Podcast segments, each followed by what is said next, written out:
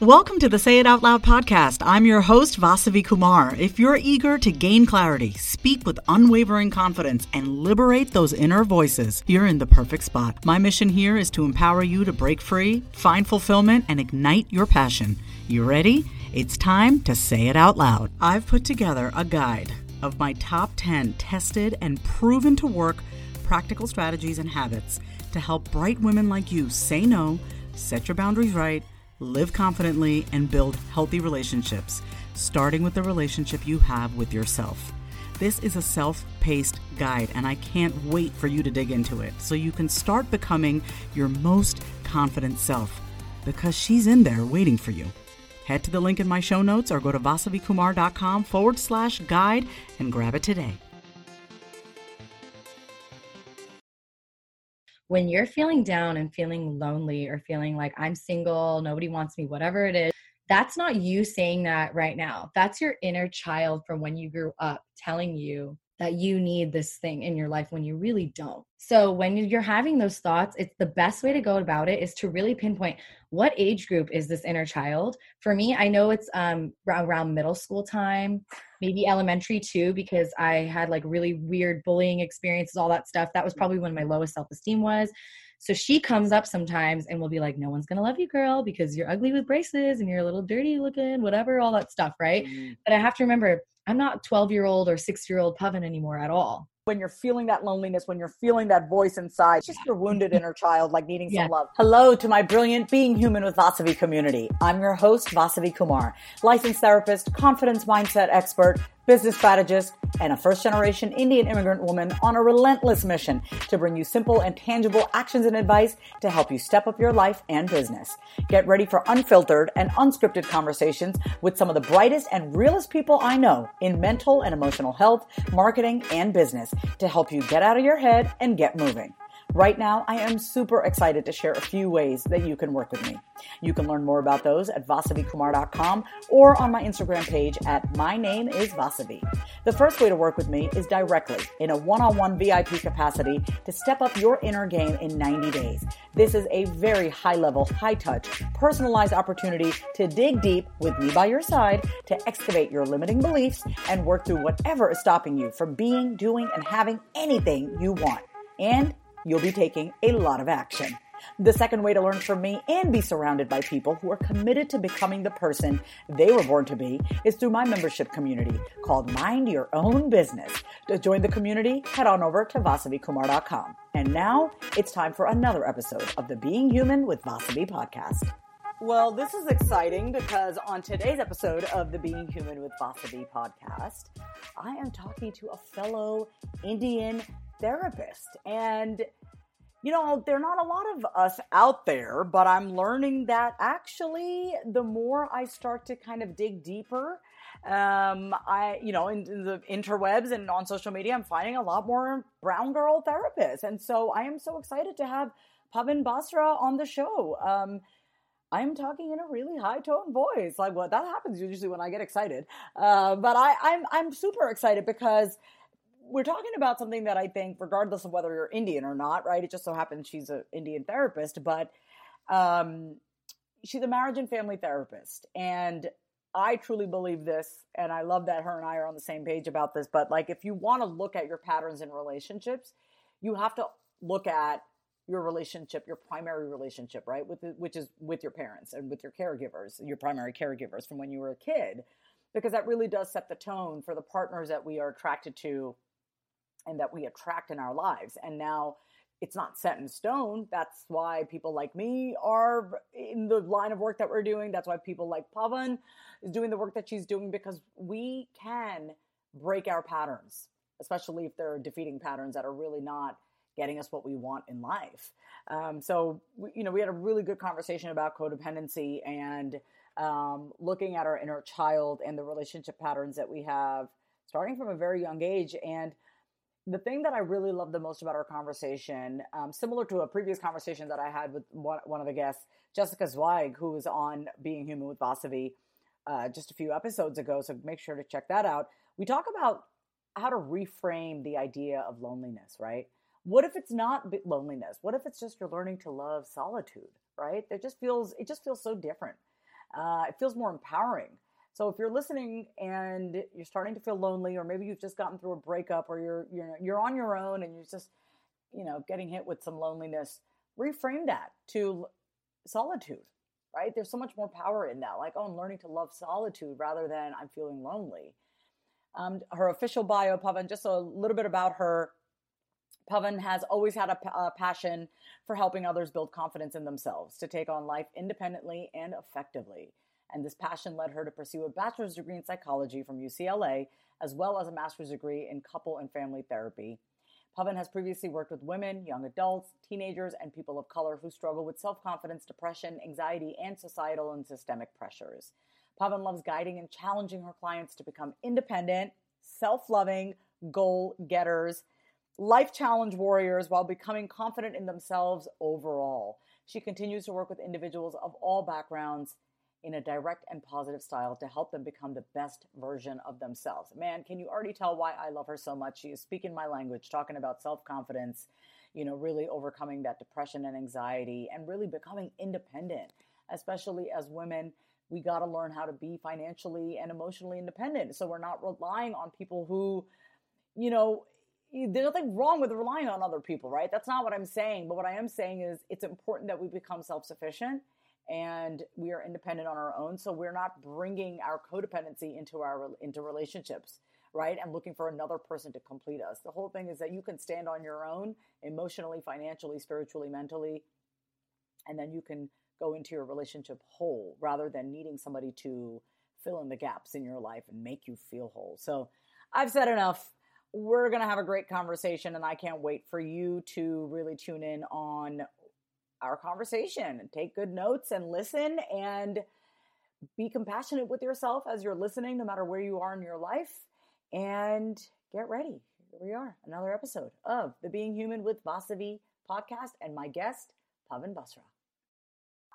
Pavan, I am so excited. First of all, fellow brown girl therapist, there are many of us out there Yes. And I've never had a Indian therapist on the show, so I'm so, so excited, excited to welcome you here. Thank you. Thank you for having me. I'm super excited. Even knowing that you're brown too is a huge deal. There are plenty of other brown therapists, but destiny was meant for me to be on this with you. Well, you know, you did not take the traditional route of being an engineer or a doctor. So definitely did not. praise baby Krishna for that, you know. Um, so we're talking about something that I know for sure that many of my listeners can relate to um, and have experienced and maybe could use a little guidance and advice because breakups, especially, you know, we're recording this right now during quarantine. Um, if we are in quarantine or just if we've just newly out of a breakup or we're hung up on an ex, I know that quarantine and staying at home has probably exacerbated a lot of what we may not normally have experienced if we were out and about and doing our thing. Yeah. So just I would love the listeners to know a little bit about you. What kind of people do you work with? What are what, what is it that you absolutely love helping your clients that come to you for therapy for? Yeah. Um, so I mainly work with women. Mm-hmm. Um, I do work with men too, but specifically it ends up being more like LGBTQIA type of um, clients as well. I have a big uh, following with that as well. So it's mainly women, all types of things. We, I do work for women of color therapy. So I do have a big chunk of women of color that come to me for therapy, which is super exciting because it's not that big in that world at all. Um, yeah, so that's that's who my my potent my main client case is really. I love what I do. Um, my cases are nothing super extreme. Um, a lot of it has been breakups Mm-hmm. I kid you not, I would say maybe like since quarantine, I would say maybe about 70 to 60% of my clients, 60 to 70% of my clients are dealing with some type of relationship issue or codependency issue or some type of breakup. So I don't know, something's going on in the world, the stars, the planets, whatever it is, but something's happening and it's shaking up couples like crazy. You know what's really funny is that anytime I post anything on my social media uh, profile, especially on my Instagram, um, when I post anything related to codependency, toxic relationships, narcissism, you know, uh, family style, you know, sorry, um, attachment styles, family systems, my numbers go through the roof. And I just, I, I really would love to know from you what is it about codependency that people are so drawn to? Why is it that this topic it's become it's always been a thing but it's become more of a buzzword and it is very much real as someone who's a recovered addict alcoholic and codependent. Yeah. It, what uh, what is it about codependency that people are so like oh my god they they really start to crack open when they when they learn about codependency and how it relates to themselves and relationships? Yeah.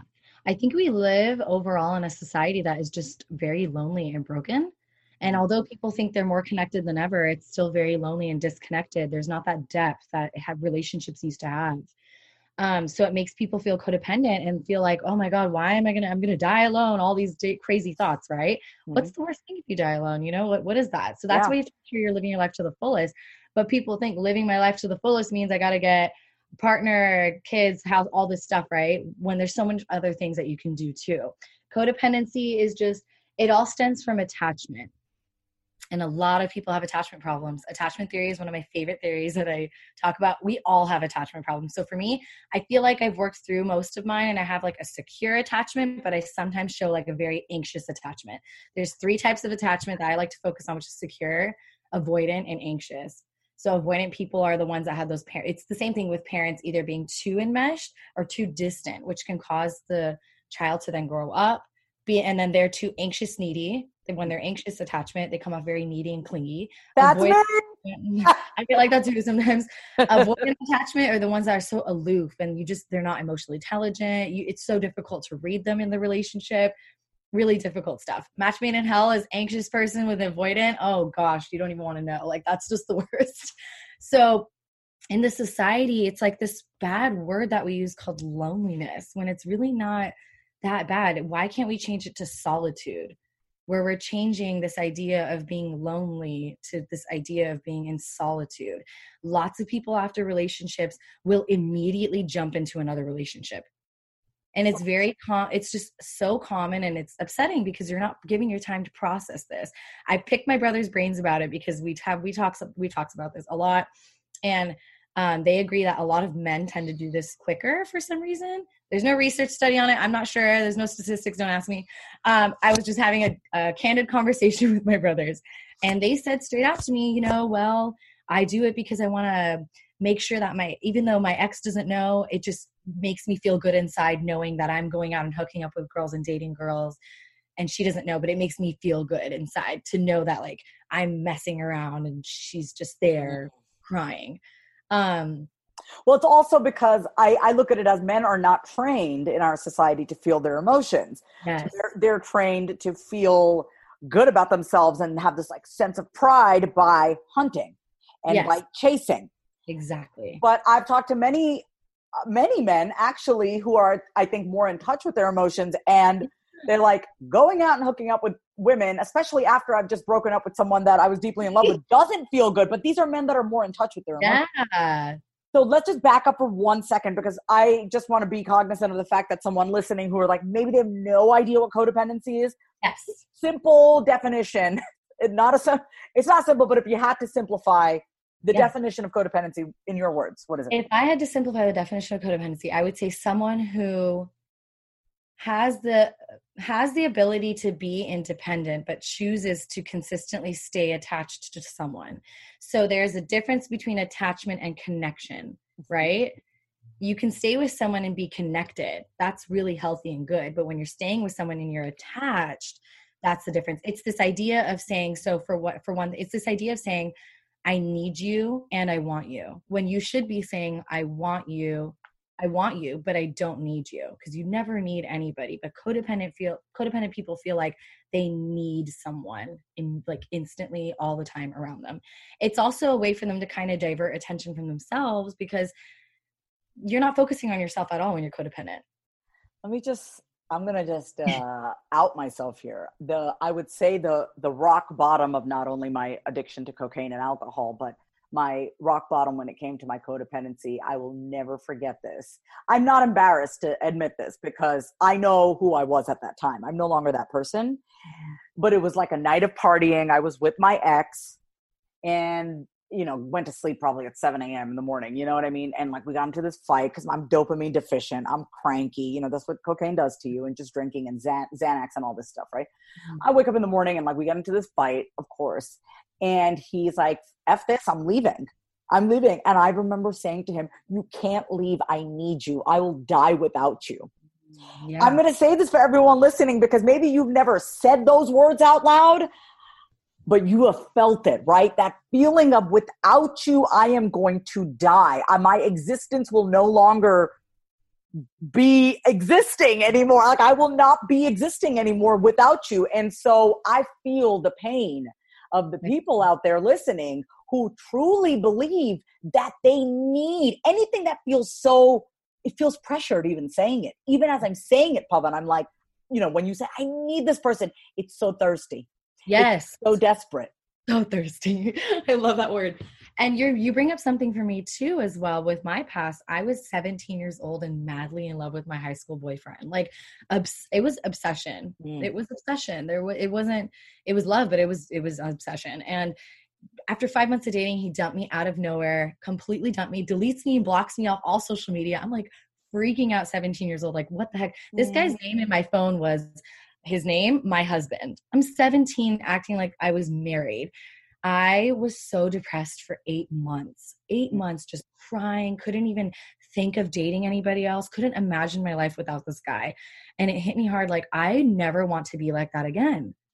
I completely lost who I was, completely. And that's not healthy at all. And so I'm glad that he did that because it whipped me into shape. Because now, with this recent breakup I've had, I've been managing it like way better. And this was a five and a half year long relationship. And I was definitely codependent at some point with him too. Mm. Um, the first three years, I'd say we were very codependent. He is has a lot more codependency problems. Like he has no friends. I actually have a friend circle. He has no friends at all. So you were uh, his life. Yeah, and I obviously every girl wants that, right? That's what you think you want. The hell fucking no. When I think about it now, now when I, when no I, way. But back in the day when I was with this guy who I did not even I didn't even know codependency was, and here I was being a therapist. You know, I know it wasn't yeah. until I read uh, "Codependent No More" by yes. Melody Beattie and P- Pia Mellody facing love addiction I was like, oh my God, me and him are both messed up. And it's like, it's so funny what we think as women. I'm going to just talk about, I can only speak from a woman's perspective. What we mm-hmm. think is love. We think it's love when it's like, he wants to spend every minute with me. And we mm-hmm. text each other all day. And now, if so, I don't even have time to text my parents back. right. And I love my, my mother and father. So, so, okay, let's, let's think about this. One of the things that, let's talk about this. I mean, excuse me when I think about um, the women that I speak to, and I'm sure the women that you speak to, one of the one of the number one uh, challenges that they come across is this belief, or and is mm-hmm. this thought, right? Like, it's gonna sound so silly. Who's ever gonna love me again? Let's mm-hmm. just unpack that thought. Like, but am I ever going to find love again? Or now that yeah. he's not in my life, am I ever to find love again? Where does this come from? I think it comes from just instilled with us, like even growing up watching Disney movies, all of that crap, right? I mean, you know, with Bollywood, even we grew up thinking like, this is what's going to happen. Rukh Khan's going to come and like pull me in at a party and we're going to fall madly in love and, or I'm going to like, whatever, Cinderella, all it's just very false hope that we grow up thinking. And then we grow up and we realize, woo, none of this stuff is actually real. So then we start thinking, oh, we're, we're, we're going to die alone. No one's going to want me. It's all just boiling down to self-esteem. This, and we're, we're all, everyone, including men, are lacking internal validation. We're always doing external validation, getting likes on Instagram, um, building up, you know, performing on stage, getting applauded. That's all external validation, which is great. That builds up that confidence. But what about the internal validation, your self esteem?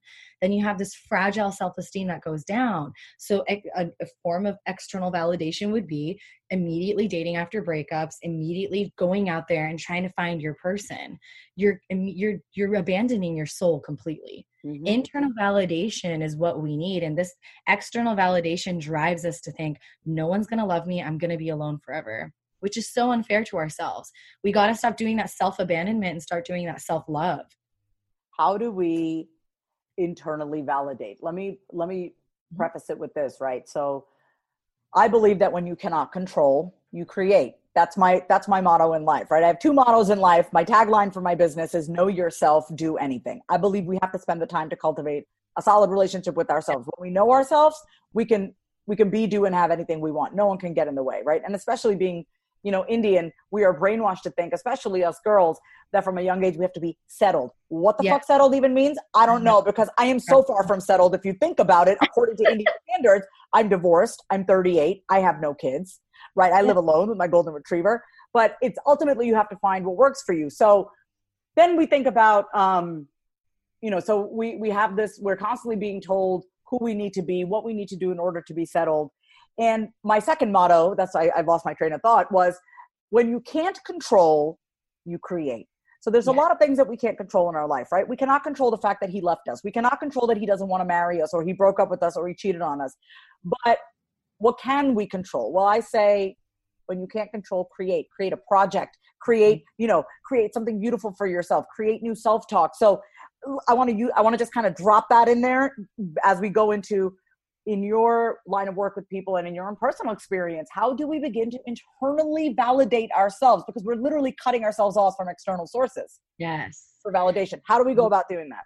You stole the words right out of my mouth. One of the biggest ways is projects, but I can kind of go into depth with other things as well. Projects, not going into your work projects only, mm-hmm. not being like, okay, I had a breakup. He doesn't want to be with me. And Now I'm going to invest all my time into working because that's what I do. And it's the worst thing. You have to find other things, passion projects, right? So, other ways to fulfill your soul, which would be anything outside of work, anything outside of school, whatever it is, whether it means like volunteering at a shelter or starting your own podcast or um, traveling the world and giving back to some way, giving back to others makes you feel good. That's a proven fact that when you give back to other people, mm-hmm. your soul actually feels better. Mm-hmm. It's um, surrounding yourself with good friends, right? You don't want to have friends that are going to bring you down and be like, "Oh yeah, you had a breakup. Let's go out and get drunk and hook up with guys." Whatever. Like, no, you don't want friends. Worst advice ever. Worst advice. And so many people do it. So many people do it, and they think that's the best way to get over things. It's not. Um, having friends where you can just kind of like chill out on the couch and talk about how you're feeling, whatever. All that stuff just builds more of that soul searching within yourself, that internal validation, mm-hmm. not going out and trying to get out there. That's why I'm so glad that. I mean, it's a weird, weird thing to say, but that's why I'm so glad so many people are having breakups during quarantine because they have no choice but to stay inside and process. Yes. Yeah. Can I, I, I always say, like, people, when people are asking me, like, how are you doing during Corona? And I was like, listen, when I I set out to have one year of sobriety under my belt, and obviously I'm continuing on because I'm when by the time this airs, it would be like you know one year and four months at that point. But I'm so happy that I went through the process of recovery because I was forced to quarantine. I was forced to be with myself because when you get yeah. rid of the people, places, and things that you normally go to for that external validation, and that's no longer there, you yeah. are forced to have to dig within, dig deep, generate your own happiness and esteem and validation from internally, from from the inside. And so, I would love for to, I would love to hear from you because I think I what I don't want is someone listening to this and be like, okay, cool. I'm just going to work on myself. I'm going to have a passion project. Everything's going to be okay. I'm not going to have any pain at all. Nope. No. I always say pain and progress can coexist. Yes. What are some tips? What are some tools that you know that can help people as they're learning to generate their own validation from mm-hmm. within and in- internally validate themselves. How and, and they're feeling good right? You might have like three four days of feeling great and then on like the fifth day you're like what the fuck is happening? Yeah. how do we how do we make peace with that both pain and progress occurring at the same time? Yeah. The best way to do this is when you're feeling down and feeling lonely or feeling like i'm single nobody wants me whatever it is that's not you saying that right now. That's your inner child from when you grew up telling you that you need this thing in your life when you really don't.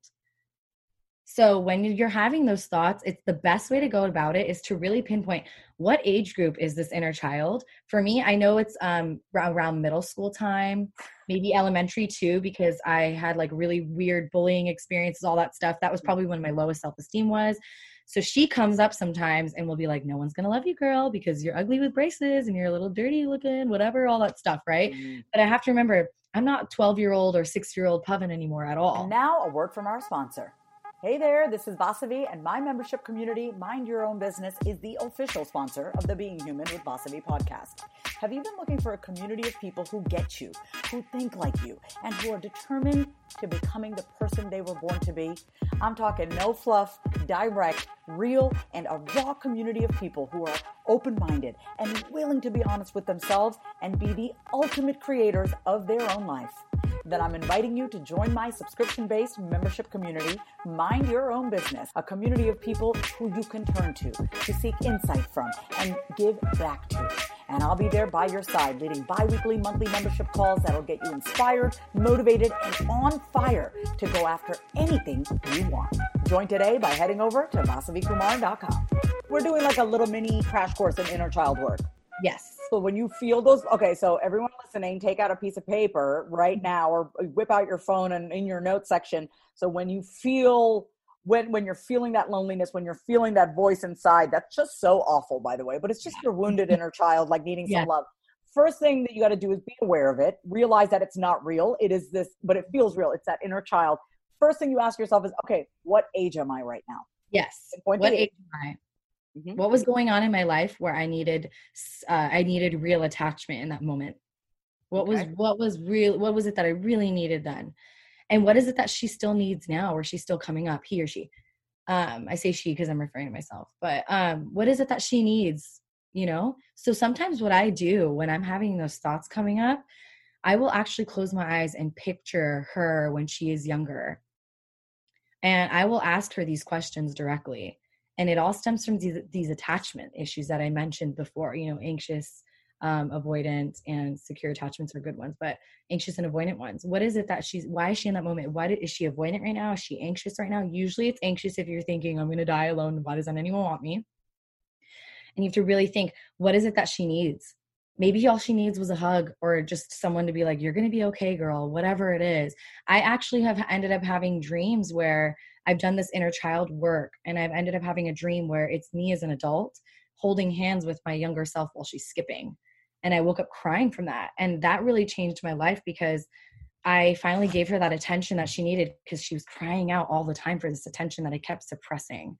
So that's how you do this inner child work. There's really good YouTube inner guide, inner child meditation guides where someone will guide you through the whole thing. Think about where you are so I said, think about how old she is, what was happening in that life, where she is. For me, it was always my old childhood house, um, who's around her. Let's take a quick break.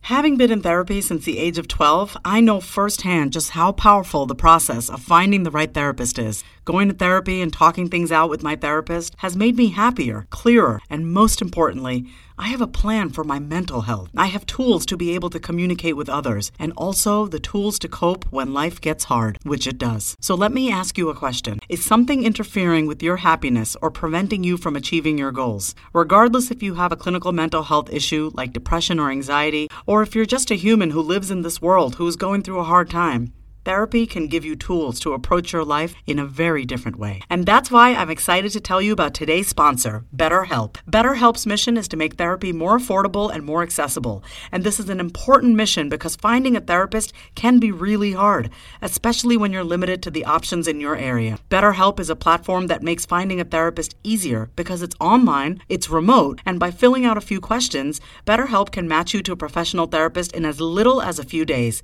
It's easy to sign up and get get matched with the therapist. There's a link in my description. It's betterhelp, H-E-L-P dot com forward slash Vasavi. That's betterhelp.com forward slash Vasavi. Clicking that link helps support this podcast, but it also gets you 10% off your first month of BetterHelp so you can connect with the therapist and see if it helps you. And because finding a therapist is a little like dating, if you don't really fit with that therapist, which is a common thing with therapy, you can easily switch to a new therapist at no additional cost without stress out about insurance, who's in your network, or anything like that. I don't know where I would be without the help of therapy and my therapist, but I do know that life would feel that much harder. So if you're struggling, consider online therapy with BetterHelp. Click the link in the description or visit betterhelp.com forward slash Vasavi. Thank you again, BetterHelp, for supporting this podcast.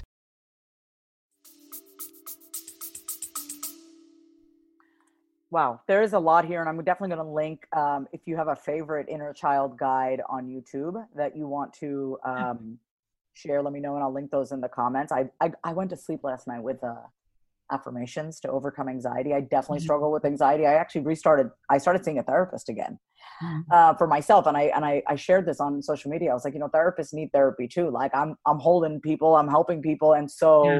I always just want to make sure I have myself in check. I don't ever want to go where I was in my addiction. Well, obviously I'm sober now, but it's like just giving and outputting without really inputting for myself. And my first therapy, my session, my first session back in therapy last week. Oh my God, I felt so open and raw. I cried so I much. That. And I have no problem crying. I'm not one of those people that say crying is weak. Like, no, it's, it's like a fart, you know? If you gotta let it go, let it go. I, I don't believe in being emotionally constipated. But um, I really love this breakdown of the inner child work. Everything even the most like logical person who can log you know use logic to get through anything even the most logical person here needs to be doing the inner child work especially if those thoughts feelings emotions come up um and i really so so your age that you talked about was like more middle school do you have instances where it's even earlier than that because i'm sure maybe you've learned yeah. this in, in you know when you went to school for social work right um you do it marriage and family therapy. But it's, okay, yeah, marriage and family. no, marriage and family therapy. Yes, thank you. Um, it, we were taught, we were trained that like that early memory of when we kind of when that ego was developed was usually yeah. around like I would say three to eight, right? Like ages three to eight. So I know you said middle school, but do you have in, earlier memories? Yeah. So middle school for me is the moment when I felt like my ugliest. So that's why she comes up when I'm feeling like not cute or like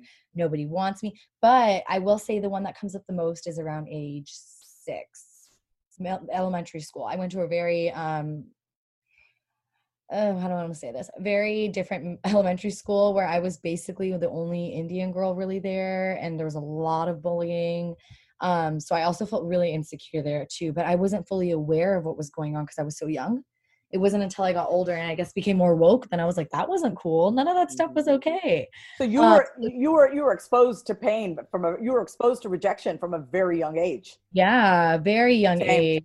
Mm-hmm. Yeah, uh, the girls would be like, let's hang out at lunch, and then they would meet up with me and then all see like okay we're gonna run and ditch her it was all planned out because i was like the only one that was different looking um so i learned that at a pretty young age for sure and then growing up in an indian household like with the aunties and all that we grew up in a very vain egotistical culture as well um so that obviously plays a role too.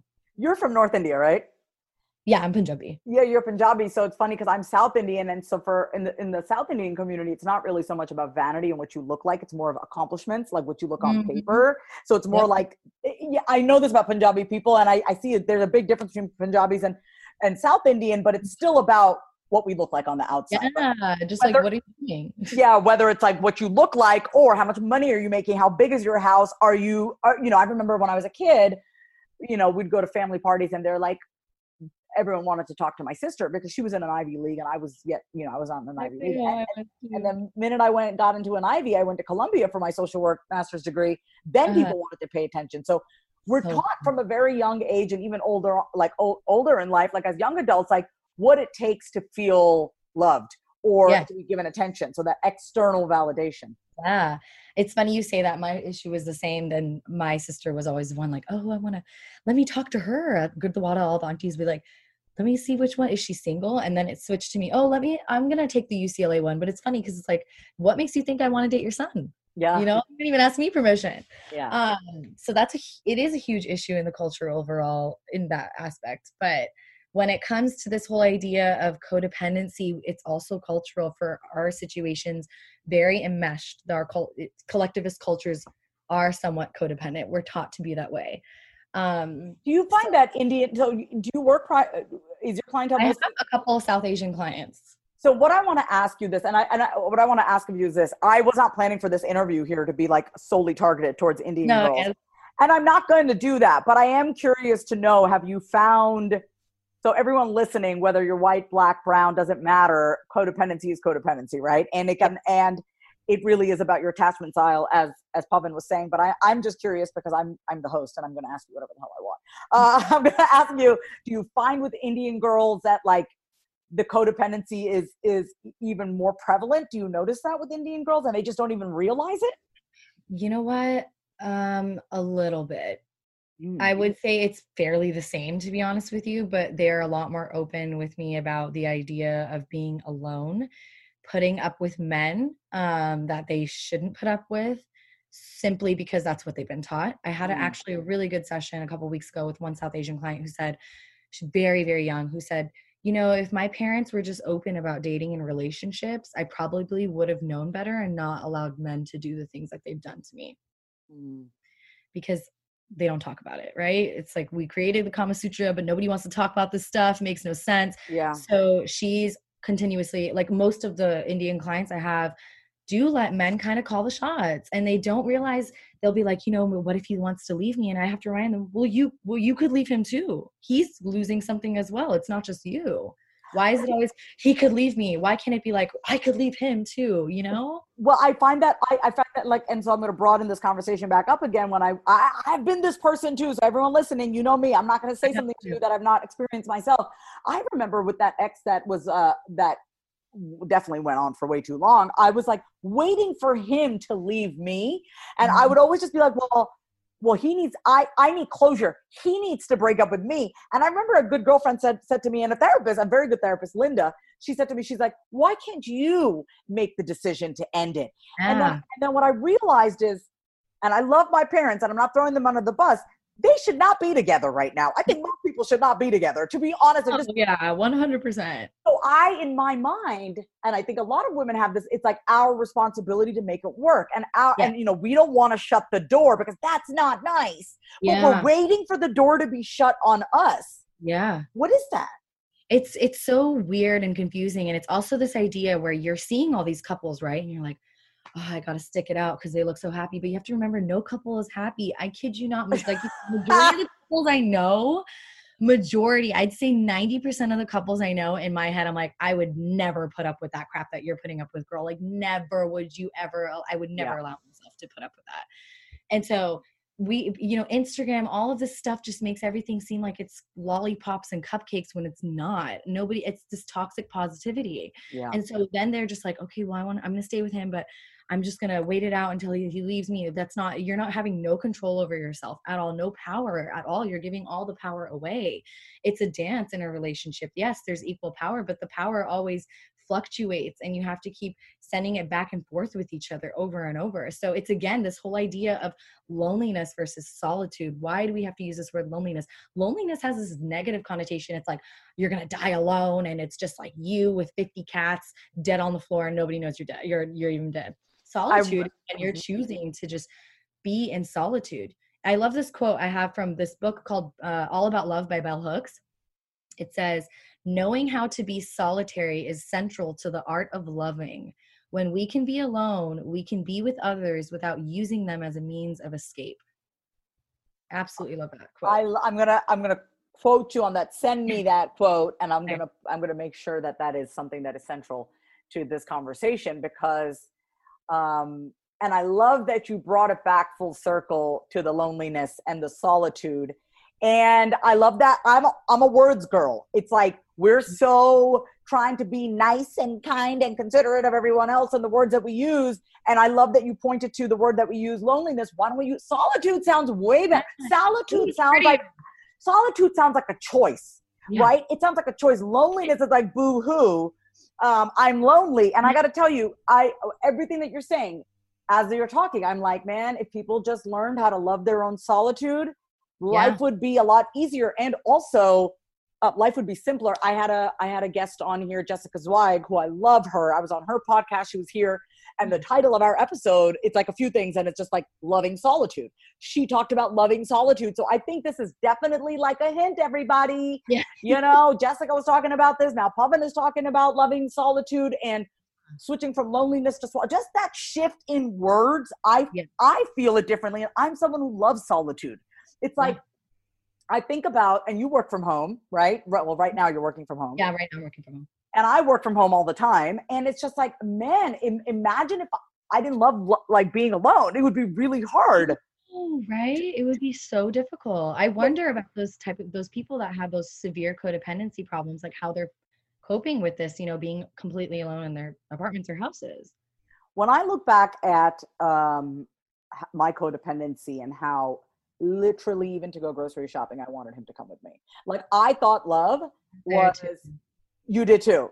Yeah. yeah. So for me, it was like, oh my God, we're gonna go grocery shopping together and then we're gonna go do this together. And then we're and I'm like, fuck that. I like to uh, grocery t- grocery time, like grocery shopping is like my time. I could spend two yeah. hours at Whole Foods and I'm happy. Like it's just my so it's like it's just so funny. And I, I want everyone to hear this. If you are resonating with this, like you haven't given yourself the space and the chance to really be with yourself. And this is what I want everyone to hear loud and clear. If you gave yourself the same time, attention, and energy as you gave to cultivating that relationship with that partner, first of all, you're going to realize you're really fucking happy alone and in solitude.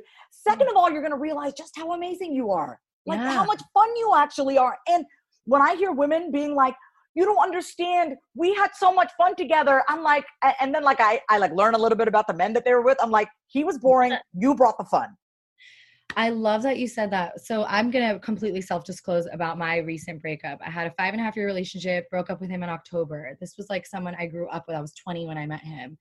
Hit it off. We had a great first three years of our relationship. I was definitely codependent. He 100% is codependent. He had a girlfriend when I met him. He has never been single. I, on the other hand, was single three years before I met him. Um, but I completely just, I loved it. Like we had a great time. But then around the third year, it hit me where I was like, why do I have to rely on him to do everything? I'm very outgoing. So quarantine for me was a little different, like to adjust to, but I ended up loving it.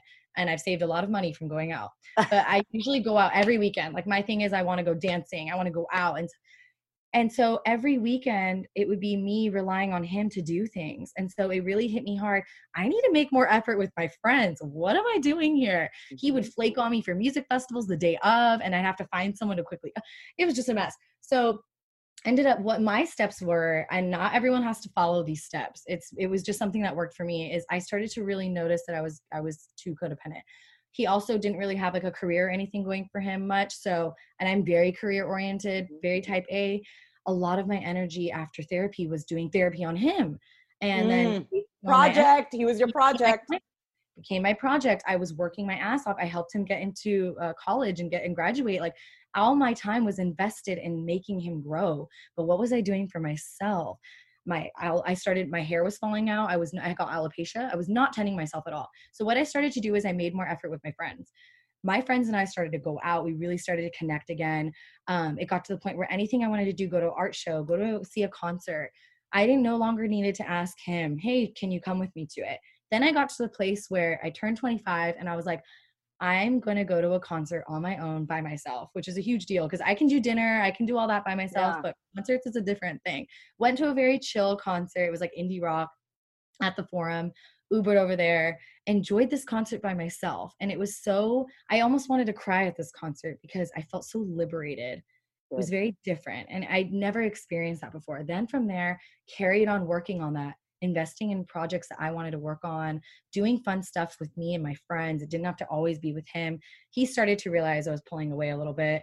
And then I really started to full on pull away because in my head, I was like, what are you doing for me though? Right? I'm doing but, all this for you. What are you doing for me? But you only started to notice that as you you had to pull away. You had to learn to feel liberated first. It's much I, harder. Yeah. yeah very hard and i was hoping maybe he would join this path. I had a talk with him. I said look a lot's going to change you know? My mental my mentality is changing. I'm not 20 year old Pavan anymore.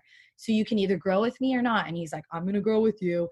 Totally did not. Completely backfired. Broke it off thought he might grow if i break up with him and he did the complete opposite. He already has a new girlfriend. He has major identity issues. So in my head, I was like, if I didn't break up with him, I wouldn't known any of that, right? I would have just carried on therapizing, trying to make him succeed, all of this stuff. I would have invested all this time. And right when I broke up with him, my career thrived.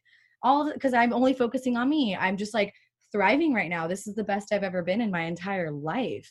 I feel like an adult. Like, and I don't have to tend to someone else when I'm off the clock and be like, hey, what's up with you? Are you okay? Are you in a good headspace? Like, I don't care. You know, yeah. you know how much freedom there is not having to check in with somebody? Really? Like, I, like I was telling my girlfriend the other day, I was like, I don't need a good morning text, and nor do I want to text you. How are you doing? It is just about possibly like I have these moments where I'm like on a Friday night, you know, obviously by the grace of God, I am sober and I like I'm not that yeah. anymore. But like now my Fridays are like, what do I want to do, boss? okay, let's get takeout from your favorite vegetarian restaurant. Let's watch an old 90s movie. Like I just um, my Friday night was uh I, I laid in bed and I watched Don't Tell Mom the Babysitter's Dead. You're probably oh I think you might be a little young for that, right? No, Younger.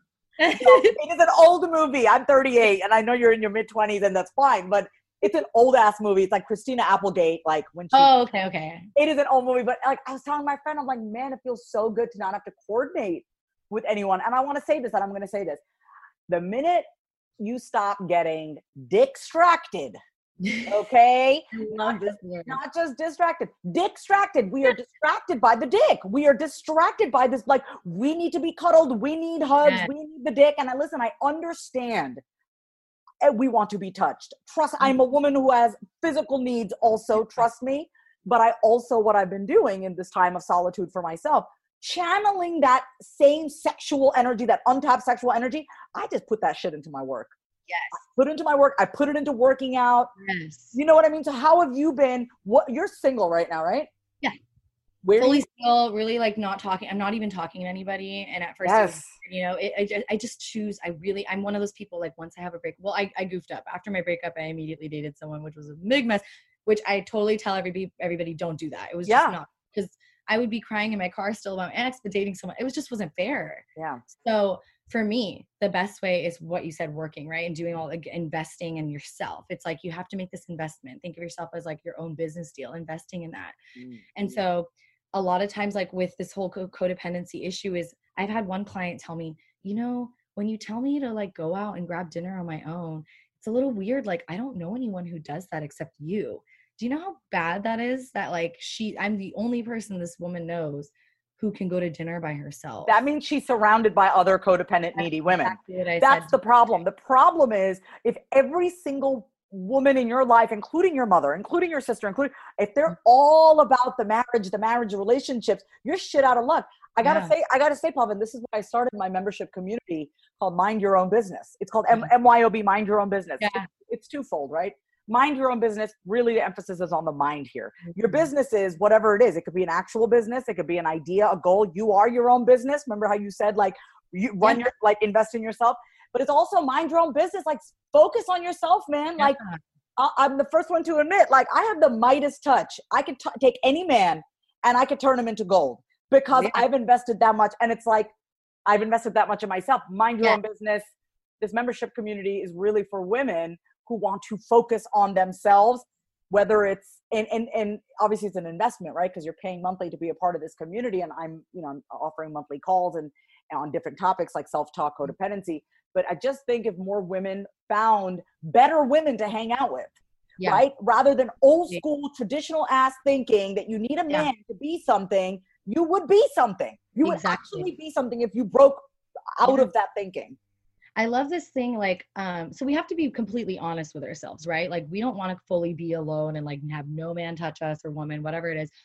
We have to be honest and be like at the end of the day we still want to love and be loved. Like that's just the truth. I know yes. for me like i for sure still want that 100% and i'm going to be patient about it. I'm not going to force it. But there's this thing that i love that like will smith and jada pinkett smith say to each other like will smith is like you know it's too much responsibility to put happiness on someone else. Like okay you're going to make me happy like that's so much responsibility for the other person. What they say is they both say we are separate people who are happy separately and then we share the happiness together. So that way it doesn't add pressure on each other. So that's why working on this codependency so you can be happy separately and then come together and share it. I'm happy that you first of all i mean who doesn't love will smith and jada? Oh my god love him. Uh you know i've been watching will smith since the first episode ever of fresh prince of bel air i watched the actual premiere of the show but um i love what you just said because I want everyone to hear this, and I'm glad that you said this. Do I ever want to be in a relationship? Absolutely. I think I don't say that enough on this podcast, but of course, I, am a lover, man. I, I love the shit out of the people in my life. But I, you, this is why, like I say, you have to know yourself because I know right now if I were to meet a new guy or, or you know, rekindle something with somebody or whatever, because I was in another relationship after my very toxic codependent relationship and mm-hmm. he's a great guy, the one after that.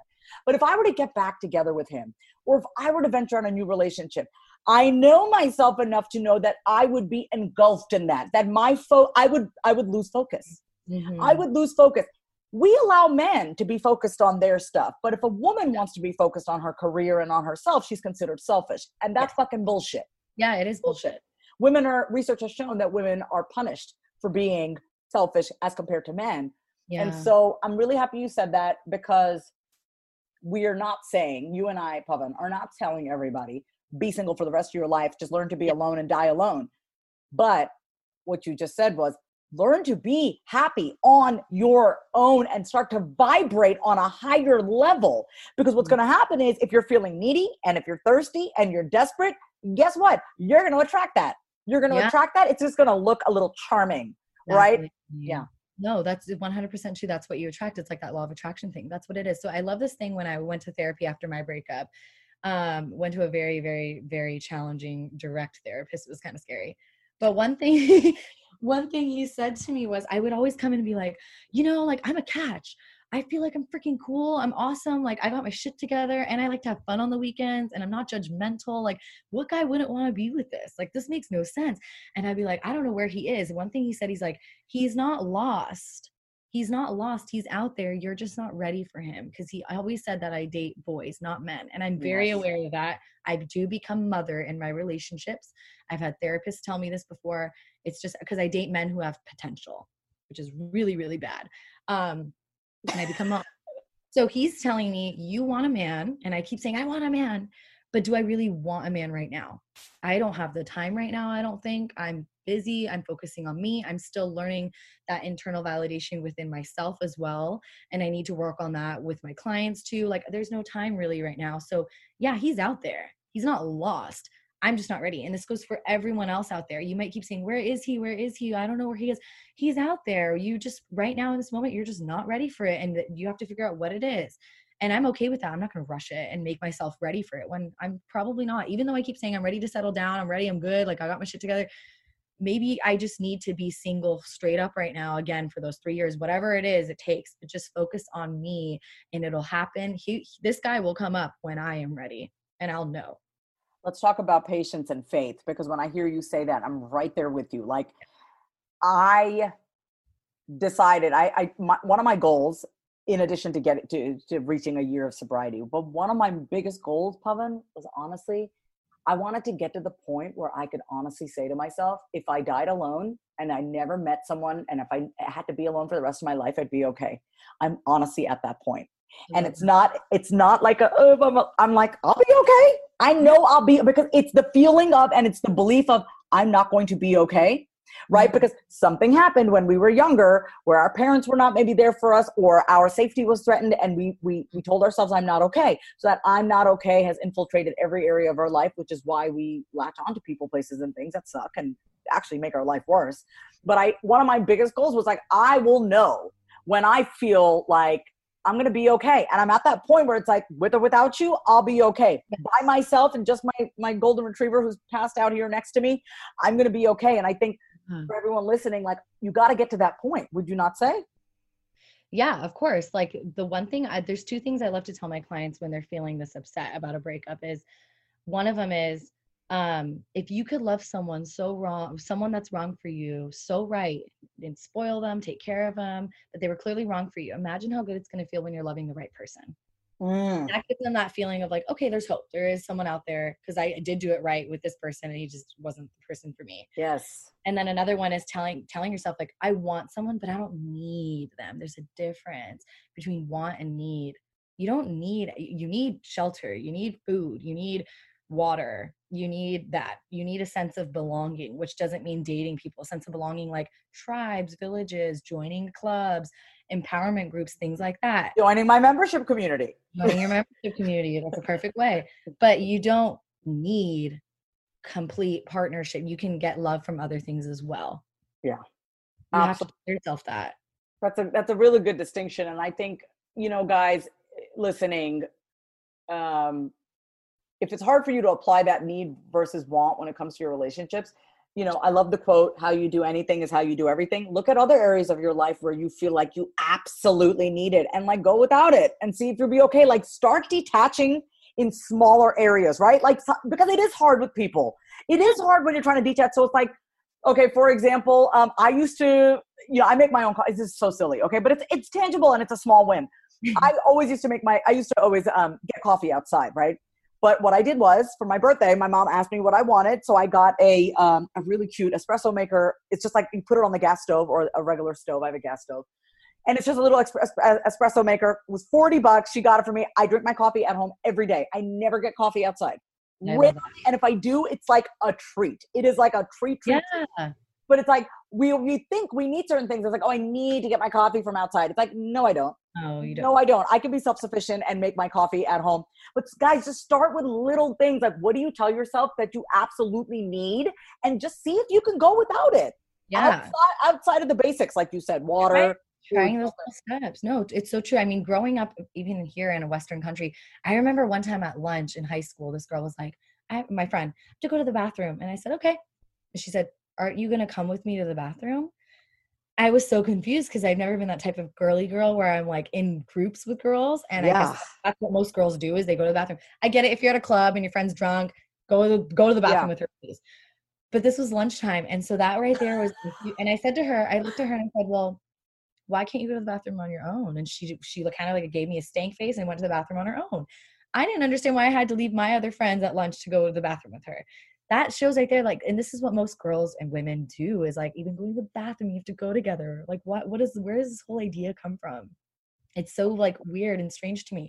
So it's taking those baby steps i always tell my clients like start with you know doing something by yourself like go to a painting workshop or go to dinner if dinner is too daunting for you to say dinner for lunch. lunch is go to lunch yeah go go get a smoothie by yourself or something yeah. Exactly do things like that and then work your way up to like bigger things like i worked my way up to a concert. Um or even uh, then i now i can go to like a music festival on my own and not feel scared or weirded out that i'm by myself. Yes. like working your way up i didn't just get there though and was just one day like i'm gonna go do that on my own. It was all a work and step way up. I started off with my friends a little bit it was like one friend you know, we go to dinner, whatever, no longer hitting up my boyfriend at the time to always do things with me, then working my way up to then eventually being like, hey, I'm gonna go to Pasadena and work at a coffee shop by myself for the day and go check out an art gallery and eat sushi. I spent the whole day out there by myself, and it's uh, it was all steps that you take to get to that level where you can no longer feel like you need to hit someone up to hang out with all the time. and start small as like a go for a walk outside in the morning I have these big old uh, earphones. Where are they? I can't find them. They're like big headphones my sister got me. I love them. They're Bluetooth. But I either listen to a podcast or I listen to music, or sometimes I just walk by myself yes. with my dog and just let the, the sun beat down on me. And it's just uh, what I want everyone to hear is like, yes, I know it's daunting, but then also this is why I always talk about dismantling the beliefs.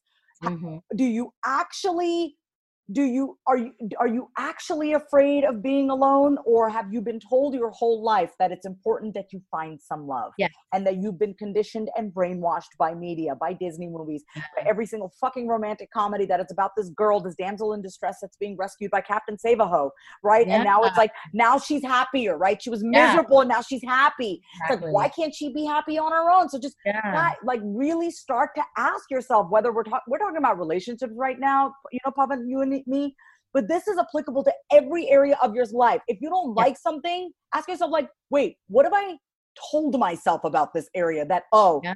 i need to be a multimillionaire to be happy? Listen money's great and if you want to make a lot of money go for it but just like check yourself right? Yeah. always check yourself first. What is the belief that's driving this? Yeah.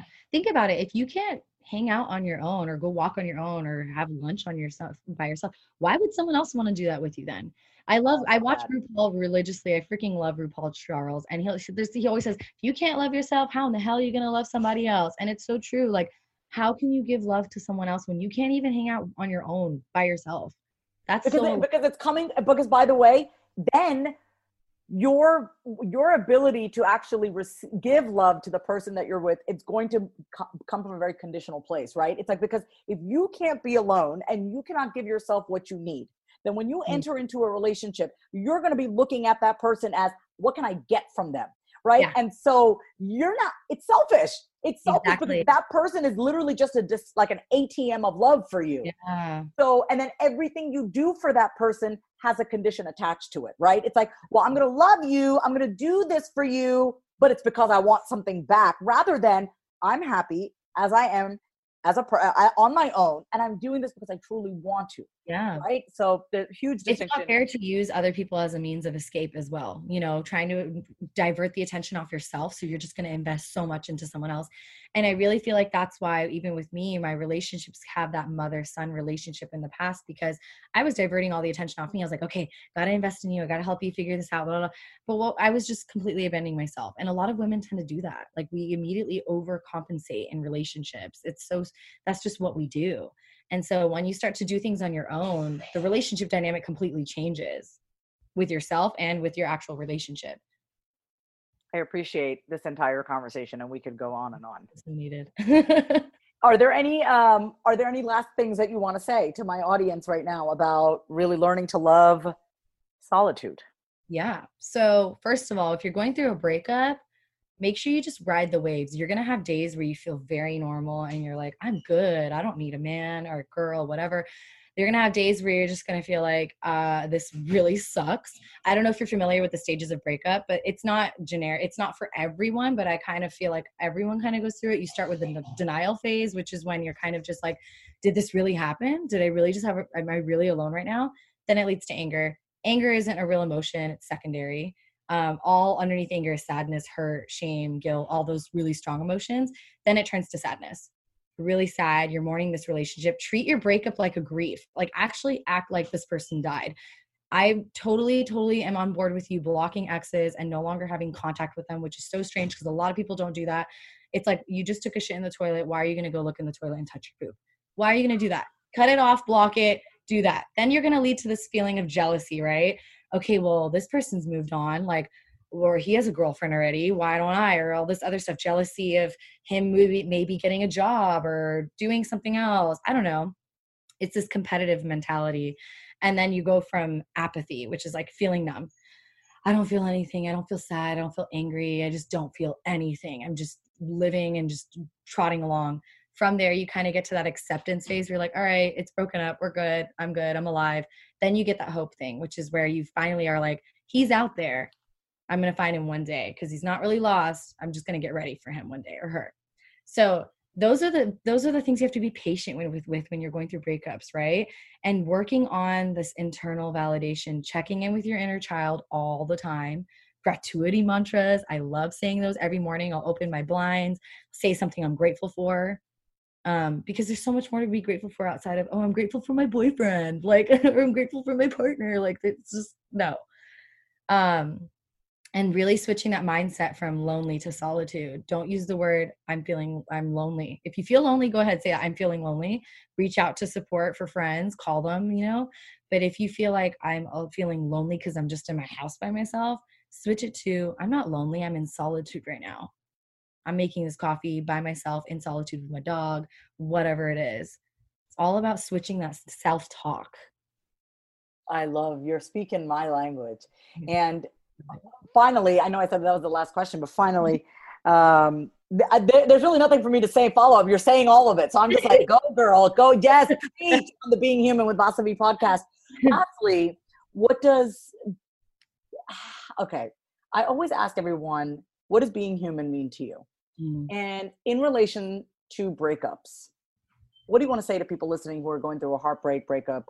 Um, you know just kind of learning to love solitude get, in, get into a relationship what does it mean to be human as as we're going for, for breakups for being human is allowing yourself to feel a lot of people think okay if i have a breakup i immediately to like immediately need to numb myself distract myself all this stuff if you're feeling like you need to cry go and cry crying is so therapeutic and beautiful i hate people who say they hate crying i love crying when i see you cry shows growth you have to look at it as though you're in this rose bush. You got to go through the thorns to get to the roses, right?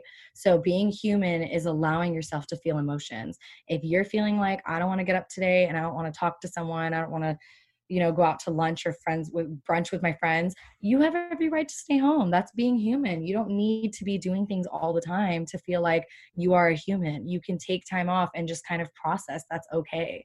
And so being human for me is allowing yourself to express freely being yourself fearlessly and you know just figuring out who you are outside of your career outside of what your hobbies are outside what are you really like who is that inside? Mm-hmm. that's being human so allowing yourself to just flow with it all. Thank you so much, Pavan. Thank you. Thank you so much for listening to the Being Human with Vasavi podcast. For even more inspiration and motivation to be the person you were born to be, grab my free guide on the 10 must have habits of ultra confident women over at vasavikumar.com forward slash guide. If you got some golden nuggets from today's episode, which I have no doubt you did, go ahead and subscribe to the podcast and leave a heartfelt review. And remember, when you know yourself, you can be, do, and have anything you want.